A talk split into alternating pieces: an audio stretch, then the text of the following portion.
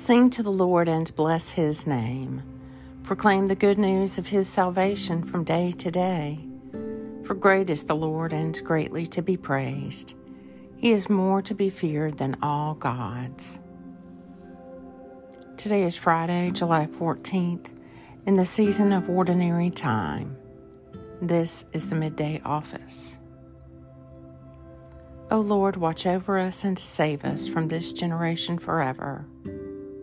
The wicked prowl on every side, and that which is worthless is highly praised by everyone. Deliver me, O Lord, by your hand from those whose portion in this life is this world. Our iniquities you have set before you, and our secret sins in the light of your countenance. A reading from the prophet Jeremiah.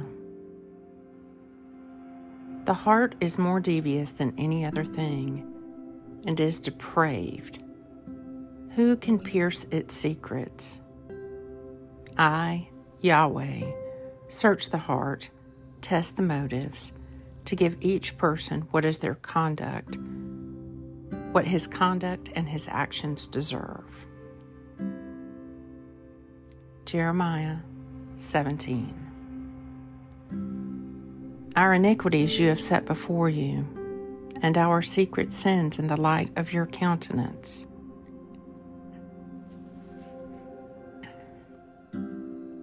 For judgment is neither from the east nor from the west, nor yet from the wilderness or the mountains.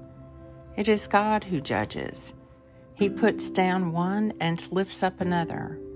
For in the Lord's hand there is a cup, full of spiced and foaming wine, which he pours out, and all the wicked of the earth shall drink and drain the dregs. Psalm 75 Our iniquities you have set before you, and our secret sins in the light of your countenance. O Lamb of God that takes away the sins of the world, have mercy upon me. O Lamb of God that takes away the sins of the world, have mercy upon me.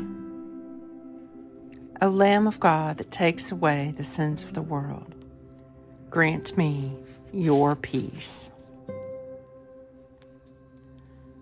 Lord, mercifully receive the prayers of your servant who calls upon you, and grant that I may know and understand what things I ought to do and that I also may have the grace and power faithfully to accomplish them. Through Jesus Christ our Lord. Lord Jesus Christ, by your death you took away the sting of death.